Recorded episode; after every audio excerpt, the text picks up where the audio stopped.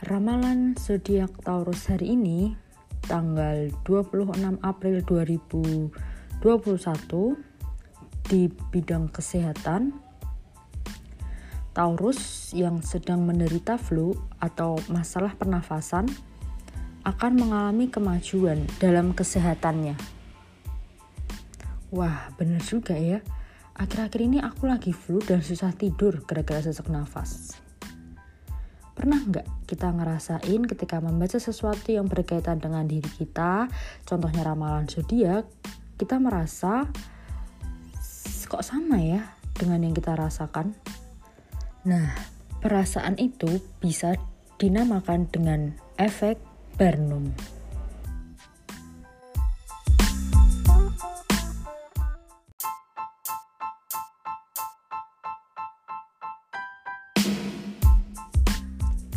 Halo semuanya, kembali lagi bersama aku Lauren di Lavanya Podcast Love, Respect, Believe. Wah, gak terasa ya, sekarang kita udah sampai di episode yang ke-55. Nah, di episode kali ini kita akan membahas tentang efek Barnum. Sesuai judulnya nih, efek Barnum yang bikin baper. Terus kira-kira kenapa kok bisa sih efek Barnum ini bikin baper? Nah, maka dari itu kita mulai dari pengertian apa itu efek Barnum. Dikutip dari laman milik Britannica, efek Barnum itu namanya diambil dari salah satu tukang sirkus terkenal pada zaman dahulu di Amerika. Tukang sirkus ini kalau di bahasa Inggrisin the showman gitu ya, kayak apa ya, seseorang yang pekerjaannya itu melakukan mengatur jalannya suatu pertunjukan. Nah, zaman dulu itu pertunjukannya namanya sirkus. Ya, dia cukup dikenal sebagai bapak sirkus. Namanya adalah Phineas Taylor Barnum. Nah, mungkin bagi kalian yang udah pernah lihat film The Greatest Showman, nah di film itu tuh sebenarnya menceritakan kehidupan si Barnum ini. Terus kok bisa namanya Mr. Barnum ini dijadikan sebagai nama salah satu fenomena psikologi atau ya efek Barnum itu. Jadi efek Barnum dalam psikologi itu mengacu pada orang yang mudah tertipu ketika membaca deskripsi yang menyangkut diri mereka gitu. Nah, dalam film itu atau dalam ceritanya si Mr. Barnum ini kan dia secara tidak langsung berusaha meyakinkan orang-orang di sekitarnya bahwa pertunjukan sirkusnya itu adalah sesuatu yang nyata. Selain itu dia juga berusaha meyakinkan orang-orang supaya ikut bergabung di tim sirkusnya, karena si Barnum ini menganggap mereka tuh spesial, unik gitu dan lain-lain. Ya kan bisa dilihat ya kalau misalnya kita lihat filmnya, dan itu filmnya udah ibaratnya udah kayaknya 2 kali atau 3 kali remake gitu. Dan zaman dulu juga ada yang menceritakan si Barnum ini. Yang terbaru itu emang yang The Greatest Showman itu. Dan menurutku filmnya bagus banget sih. Out of topic dikit, karena emang ya atraksinya bagus, lagu-lagunya juga bagus, actingnya bagus gitu. Nah, menurut aku sebenarnya bagus sih Mr. Barnum ini apa ya, ingin membuat orang-orang yang ikut sirkusnya, yang orang-orang dalam tanda kutip unik itu ya, yang jarang kita temui terutama dalam hal fisik di sekitar kita, itu menurutku dia caranya bagus gitu, dia punya upaya yang bagus supaya mungkin mereka lebih dihargai gitu, mereka nggak dilihat sebagai sesuatu yang aneh gitu. Tapi masalahnya kalau kita ngomongin efek Barnum itu jangan diartikan secara mentah-mentah. Kayak misalnya kan dianggap menipu tadi kan, jangan diartikan secara mentah-mentah ya. Itu cuma apa ya, ibaratnya tuh yang diambil dari nama Mr. Barnum ini buat fenomena psikologis ini itu cuma arti secara implisit gitu loh, bukan arti secara luas yang mendalam gitu kan. Berarti poin utamanya di sini emang si Barnum ini punya efek meyakinkannya gitu loh. Jadi efek meyakinkannya ini yang digarisbawahi. Nah ini tuh sehingga namanya Mr. Barnum itu dijadikan sebagai salah satu fenomena psikologis yang dialami oleh manusia. Oh iya, dari sumber lain yang aku baca juga ada quotes-nya si Mr. Barnum ini. Dia bilang, a little something for everybody. There is always a little something for everybody. Yang jika diartikan secara tidak langsung, itu berarti dia mau bilang kalau setidaknya ketika kita melihat sesuatu, kita pasti ngerasa setidaknya, oh ini tuh aku banget. Atau mungkin dalam bahasa gaulnya kayak, kita tuh sedikit baper gitu loh. Seperti judul podcast kali ini. Itulah mengapa aku menyambungkan Barnum dan baper itu tadi. Nah, sebelumnya aku kan sudah jabarin sedikit asal-usul kenamaan dari efek Barnum ini. Sekarang aku mau menjelaskan apa itu efek Barnum. Efek Barnum merupakan fenomena psikologis di mana seseorang merasakan bahwa sesuatu yang dia baca atau dia lihat itu menggambarkan situasi dirinya yang sekarang. Jadi seseorang ini merasa, oh bener banget nih aku lagi ngerasain hal ini. Padahal apa yang dia lihat atau baca itu merupakan deskripsi yang bisa dikatakan termasuk umum. Yang nantinya akan aku jelasin lebih lanjut di contoh-contoh efek Barnum ini. Dengan kata lain, efek Barnum adalah suatu bentuk penerimaan semu suatu individu terhadap suatu deskripsi kepribadian umum yang tingkat kejadiannya itu cukup tinggi di masyarakat. Lalu sekarang kita lanjut ke apa aja faktor-faktor yang dapat menimbulkan efek Barnum ini. Yang pertama itu ada keumuman suatu pernyataan. Nah, terkadang deskripsi yang kita baca itu sebenarnya tuh suatu deskripsi yang umum gitu. Tapi bisa juga keumumannya itu nggak terlalu. Contoh nih, aku lagi baca ya kayak ramalan zodiak gitu-gitulah ya. Terus ada pernyataan kayak gini. Si doi lagi marah nih, mungkin kamu bisa beri dia waktu sebentar. Nah menurutku keumuman pernyataan ini tuh cukup sempit, jadi gak terlalu umum gitu loh. Karena pertama yang punya doi itu gak semua orang yang baca, iya kan. Terus yang kedua yang punya doi pun gak mesti juga doinya tuh lagi marah gitu. Nah kalau misal nih aku pas baca itu terus aku kebetulan punya doi. Nah doi itu juga kebetulan lagi marah, itu kan berarti langsung kayak aduh nyambung juga ya gitu. Padahal sebenarnya gimana ya, ya aku kena sih secara nggak langsung efek Barnum ini. Tapi sebenarnya itu kan bentuk pernyataan yang kayak bisa dibilang subjektif ya, dan kebetulan ngepas aja gitu sama aku yang kebetulan punya doi sama doiku lagi marah. Mungkin kalau yang baca orang lain yang nggak punya doi atau punya doi tapi doinya nggak lagi marah, mungkin mereka anggapnya beda gitu. Terus faktor yang kedua adalah tingkat kejadian yang tinggi dalam suatu masyarakat dengan kejadian tertentu. Contohnya adalah misal di masa pandemi ini banyak dari kita yang merasa kesepian gitu. Nah, mungkin hal ini tuh digunakan dalam deskripsi atau pernyataan itu. Misal ada pernyataan kamu sedang merasa kesepian, cobalah bla bla bla bla bla gitu. Nah, itu kan bisa digunakan karena kejadian atau perasaan kesepian itu tuh cukup dirasakan banyak orang gitu. Tapi bukan berarti itu semerta-merta benar ya.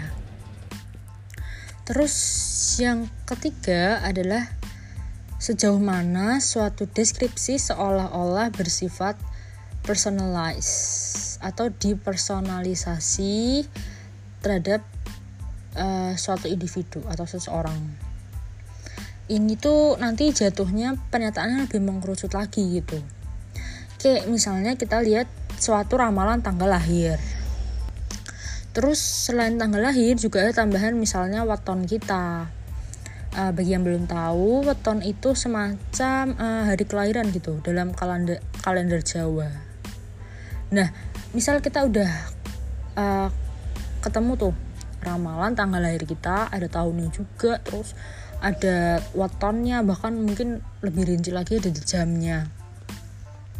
Kita pasti merasa bahwa wah ini pasti benar banget gitu, karena ini tuh deskripsinya udah rinci banget, mulai dari tanggal lahirku ada, tahunku, wetonku ada, terus mungkin ada jamnya juga gitu. Jadi dia ngerasa kayak wah ini emang bener-bener buat aku nih gitu.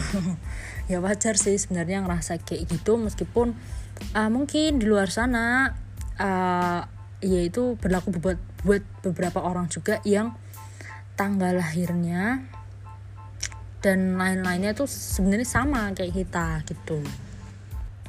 Nah, dan faktor yang terakhir adalah kesukaan seseorang terhadap suatu deskripsi. Kalau faktor ini sebenarnya dilihat dari kita ya sebagai seseorang yang membaca suatu deskripsi itu. Misal nih, kita lagi baca sesuatu tentang kepribadian kita. Terus ada beberapa hal yang kita rasa gak cocok atau mungkin kurang kita sukai. Nah, pastikan kita secara gak langsung jadi denial kan, kayak, ini tuh bukan aku, kayak gitu. Tapi kebalikannya nih, misalnya deskripsi yang ada tuh gambarin kita banget gitu dan kita suka aja gitu, kayak misalnya misalnya aku Taurus, terus aku baca terus ada tulisan kayak ini, Taurus itu orang yang baik hati, loyal kepada teman gitu. Terus aku kayak ini bener banget gitu loh, kayak ya udah aku suka dan aku ngerasa wah ini bener, atau aku ngerasa wah orang ini bener-bener menggambarkan diriku banget gitu loh. Deskripsi ini benar-benar menggambarkan aku banget. Nah, itu tadi kira-kira 4 faktor yang menyebabkan kenapa seseorang bisa mengalami efek Barnum dalam hidupnya. Nah, langsung aja kita sekarang membicarakan tentang apa saja contoh-contoh dari efek Barnum ini. Contoh yang pertama, jelas banget ya, contoh yang pertama itu ramalan zodiak atau ramalan astrologi gitu, berdasarkan tanggal lahir kita. Terus ada yang berdasarkan tahun lahir kita kayak Shio. Nah, kalau antara zodiak sama Shio itu menurutku juga mungkin orang lebih banyak yang membaca atau bisa dikatakan sedikit percayalah sama zodiak, karena kan kita lihat aja variabelnya udah kayak beda gitu loh, kayak lebih rinci nggak sih? Kayak kalau zodiak tuh kan variabelnya ada 2 tuh, tanggal lahirnya sama bulannya. Bahkan ada yang lebih ribet menurutku juga, ada tuh kayak kamu Taurus tapi Taurusnya apa gitu, ada yang Taurus unsur apa gitu. Sedangkan kalau Shio itu kan cuma satu variabel aja, itu tahun gitu. Jadi kan orang mikirnya Shio ini lebih umum gitu ya mungkin ya, karena kan di tahun itu kan banyak orang yang lahir di tahun itu gitu. Jadi misalnya kita dalam suatu kelas, terus rata-rata dalam satu kelas itu tahun kelahirannya sama, terus kita mikirnya kayak kalau lihat show masa kita punya takdir yang sama sih gitu ya. Itu tadi karena variabelnya beda, lebih rinci. Dan setauku di luar sana tuh juga masih banyak banget ramalan-ramalan kayak gitu, kayak ya lebih ribet, lebih rinci gitu. Dan biasanya ada juga, nggak ada juga sih, emang ada sih banyak malah, nggak cuma 1-2. Sekarang orang-orang yang bekerja di bidang itu, jadi mereka menurutku bukan peramal ya. Ya mereka tuh cuma membantu kita membacakan diri kita gitu loh, lewat misalnya tanggal lahir kita, weton dan lain-lain gitu. Mereka membantu karena mungkin mereka apal gitu di luar kepala dan ada perhitungan yang rumit gitu. Dan itu emang ada gitu orang-orang yang bisa seperti itu dan membantu kita membacakan. Jadi kita nggak bisa lagi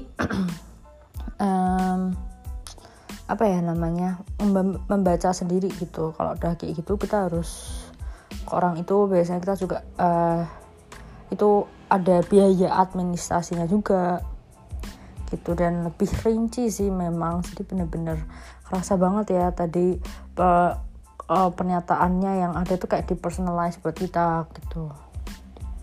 Nah, dari sumber yang aku baca, aku mendapatkan tambahan kira-kira kenapa sih orang-orang itu percaya sama ramalan zodiak. Secara zodiak tuh yang udah kayak paling laris lah ya, apalagi jujur ya aku kadang juga nyari gitu sih, kayak ya kepo aja ya, meskipun nggak tiap hari aku nyari karena kan biasanya ada tuh ramalan zodiak hari ini gitu, terus aku kayak nyari yang tiap hari juga sih, tapi kayak ya kadang-kadang kalau inget dan lagi kepo banget ya kayak pengen tahu aja gitu ya. Dan ya gimana ya, emang ada yang benar ada yang enggak sih gitu. Dan ya itu tadi, biasanya kita tuh cenderung fokus, atau aku sih cenderung fokus sama yang bener gitu. Tapi bukan berarti aku yang kayak jadi percaya banget gitu, enggak sih. Tapi ya jadi kayak kok bener ya gitu loh. Berarti secara gak langsung aku udah kena kan efek Barnum itu. Bahkan kadang aku kayak mikir gitu kan, kalau di zodiak gitu kan biasanya ada cocok-cocokan kan, kayak yang cewek zodiak apa, yang cowok zodiak apa, terus mereka cocok gak. Itu aku sendiri ngaku sih pernah kayak gitu sih, kayak nyari-nyari kayak aku zodiak ini, dia zodiak ini, terus kita cocok gak ya gitu, terus kecocokannya di mana kan, nggak cocokannya di mana, terus berapa persen cocokannya gitu-gitulah. Jadi ya wajar banget sih kenapa dalam sumber yang aku lihat ini dia tuh penelitiannya kayak berfokus pada ramalan zodiak gitu, efek ramalan zodiak, karena ini tuh udah yang paling umum gitu ya kan, kita pasti udah tahu lah. Nah, jadi alasan utama adalah keandalan dari deskripsi itu. Nah, kalau udah ngomongin keandalan atau validitas itu udah agak susah ya, karena selalu ada hubungannya sama orang yang mengalami. Kayak misal aku nih baca ramalan zodiak kesehatan, terus dia bilang aku lagi sakit flu dan akan membaik. Ya karena aku sekarang lagi sakit flu ya aku percaya aja gitu loh. Tapi bisa juga ada pengaruh dari luar. Misalnya siapa sih yang memberikan atau menulis ramalan zodiak itu? Karena aku sendiri waktu itu pernah lihat sih di website gitu, kayak ada website tertentu yang ditulis oleh orang-orang tertentu yang ahli dalam bidang ini perzodiakan, dan aku ngerasa kayak pasti ada perbedaannya gitu. Jadi misalkan aku Taurus nih, terus aku lihat di website yang satu Taurus gini, tapi ini nggak ada sumber pastinya atau siapa yang nulis gitu, ya udah cuma deskripsi Taurus aja. Terus aku lihat di tempat lain yang ditulis oleh ahli ini, ada namanya ditulis oleh ini ahli zodiak gitu, aku jadi lebih percaya gitu. Itu ada pengaruhnya juga sih dari luar, nggak cuma dari diri kita sendiri. Terus alasan yang kedua kenapa kita percaya dengan ramalan zodiak adalah karena kita mengetahui bahwa deskripsi itu dibuat sebagai suatu tanda zodiak tertentu gitu. Nah, ini benar juga sih, kayak ya semua tuh udah ada ininya kan, kayak udah misalnya Taurus ada, jadi kayak wah ini deskripsinya tuh mungkin kalau kita bandingin ya, aku nggak tahu kalian pernah bandingin atau enggak ketika lihat zodiak itu, tapi kadang aku bandingin gitu. Dan aku nggak ngebandingin sama semua zodiak sih, kayak banyak banget, astaga 12, dan aku juga nggak pasti hafal. Cuma aku kadang bandingin sama zodiak orang, misalnya doiku lah gitu, aku bandingin gitu Taurus sama A misalnya gitu, terus aku bandingin, oh ternyata beda. Dan ketika ada rasa beda itu aku jadi ngerasa kayak, oh ini tuh emang zodiaknya tuh emang kayak beda-beda gitu loh, nggak yang disamain. Jadi aku ngerasa kayak lebih apa ya, lebih bener aja gitu pernyataannya, karena ya deskripsi itu dibuat atas dasar zodiakku gitu. Terus alasan yang ketiga adalah ya kita terpengaruh efek Barnum secara nggak langsung kayak yang aku ceritain tadi gitu. Aku ngaku sih kayak aku udah terpengaruh gitu sama efek Barnum. Dan yang terakhir alasannya adalah adanya kesamaan sama apa yang kita alami gitu. Nah, lanjut ke contoh kedua, contoh-contoh efek Barnum itu terjadi pada apa saja. Yang kedua itu tes kepribadian terkomputerasi. Maaf.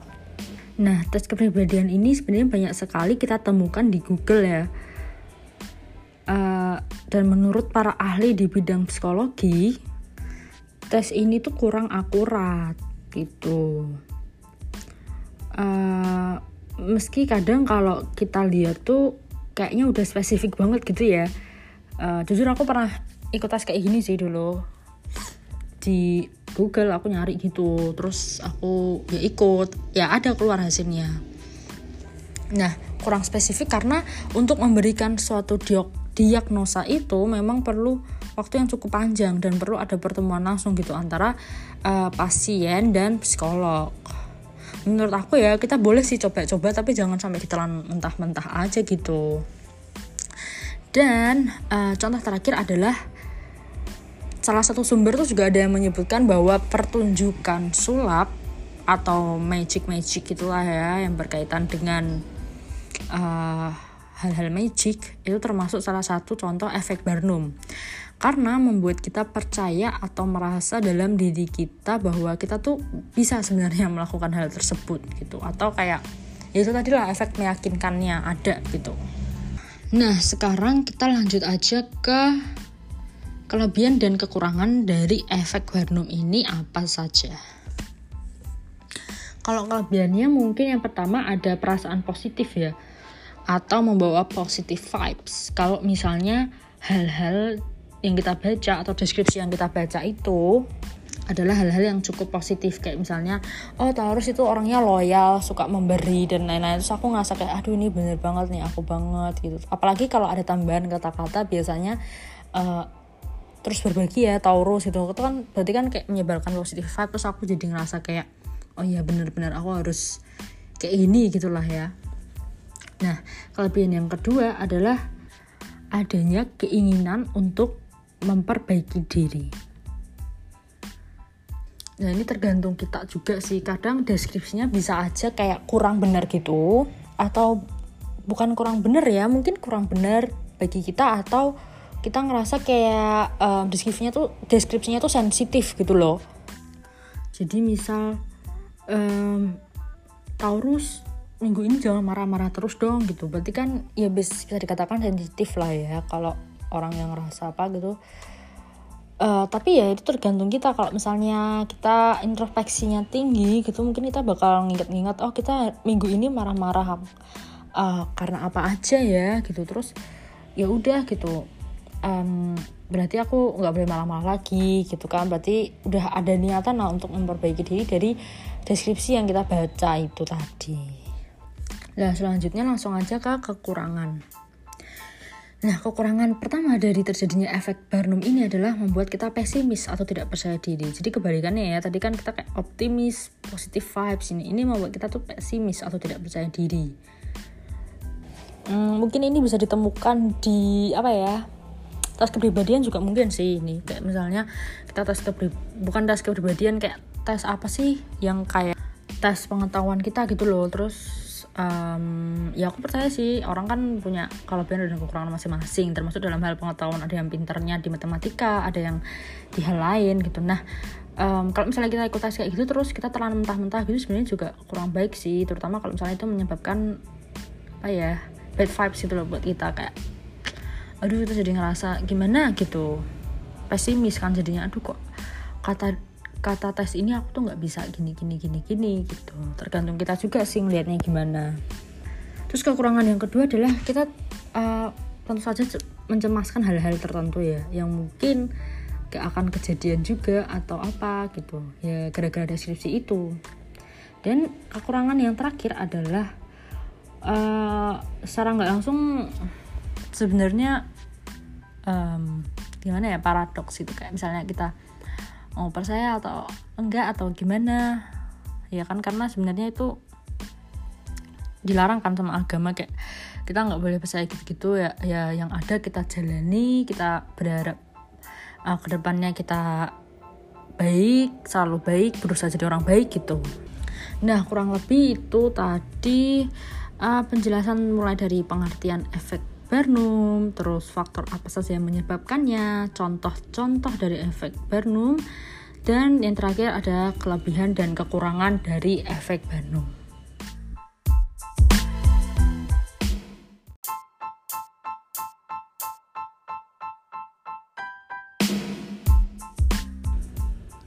Wah, tidak terasa sudah banyak sekali yang kita bicarakan di episode ke-55 kali ini.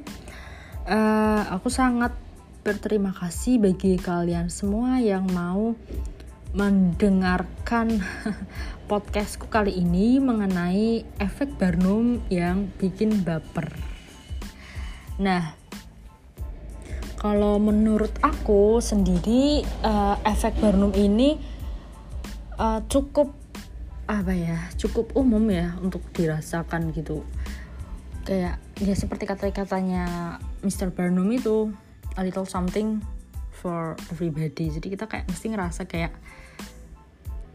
gimana ya, at least ketika membaca sesuatu yang berkaitan dengan diri kita, kayak misalnya tanggal lahir dan lain-lain, kita ngerasa oh astaga ini tuh aku banget gitu loh. Kita pasti pernah lah ngerasain kayak gitu. Dan menurut aku efek Barnum ini contohnya udah mulai melebar ya. Kayak mungkin awalnya keramalan bla bla bla bla bla bla yang berkaitan dengan tanggal lahir lah, weton dan lain-lain. Tapi lama-lama tuh bisa kayak deskripsi-deskripsi, kayak misalnya pernah nggak kalian ngerasa bla bla bla. Ketika kalian ngerasa bla bla bla ini, kalian melakukan bla bla bla gitu kan, secara nggak langsung kayak oh ya benar ya gitu. Jadi sekarang udah meluas sih menurutku. Ya aku kurang tahu itu ya hitungannya termasuk efek Barnum atau enggak, tapi fenomenanya tuh kan ada ya, kayak kita ngerasa oh ya ini bener banget nih gitu. Tapi mungkin efek Barnum lebih terperinci sih ya menurutku, kayak tadi yang berhubungan sama diri kita, kayak tanggal lahir dan lain sebagainya. Nah dari sumber-sumber yang aku baca pun sebenarnya efek Barnum ini ketika seseorang merasakan efek Barnum ini, itu ternyata tidak serta-merta membuat deskripsi itu akurat gitu. Dan aku juga beranggapan bahwa efek Barnum ini tuh sebenarnya punya beberapa tahapan mungkin ya. Jadi mungkin tahapan awal tuh kita kayak masih kepo atau pingin tahu, terus kadang-kadang aja gitu ngeceknya. Dan ini aku banget sih, kayak tadi yang udah aku bilang kan tadi, aku ngerasa gini gitu loh. Nah, terus naik level nih, misalnya mungkin dia udah agak percaya gitu. Dan mungkin level tertinggi adalah ketika seseorang benar-benar menggantungkan hidupnya pada hal-hal tersebut, kayak ramalan-ramalan zodiak dia, tanggal lahir dia gitu, kayak udah jadi pedoman banget gitulah. Nah menurutku hal itu kembali lagi ke diri masing-masing sih. Kalau misal dirasa hal itu cocok banget dan membantu kamu, ketika kamu mengetahui hal-hal berkaitan dengan diri kamu lewat tanggal lahir dan lain sebagainya, it's okay gitu. Tapi jangan sampai memberikan efek negatif ya bagi diri kita sendiri maupun orang-orang di sekitar kita gitu. Oke, sekian dulu podcast ke-55 kali ini bersama aku Lauren. Bagi kalian yang mungkin ingin menyampaikan kritik dan saran, bisa langsung kirim ke DM di Instagram @lavanya.podcast atau kirim ke email kita di lavanya.podcast@gmail.com. Nah, mungkin kalian juga pengen tahu nih aku dapat sumbernya dari mana aja, bahan-bahan bacaan aku. Kalian juga bisa langsung hubungin kita, nanti aku kasih, atau mungkin mau diskusi lebih lanjut dan lain sebagainya, bisa banget kok. Nah, sekian dulu podcast hari ini, podcast ke-55 bersama aku Lauren. Jangan lupa bahagia dan terus dengarkan Lavanya Podcast Love, Respect, Believe. Bye.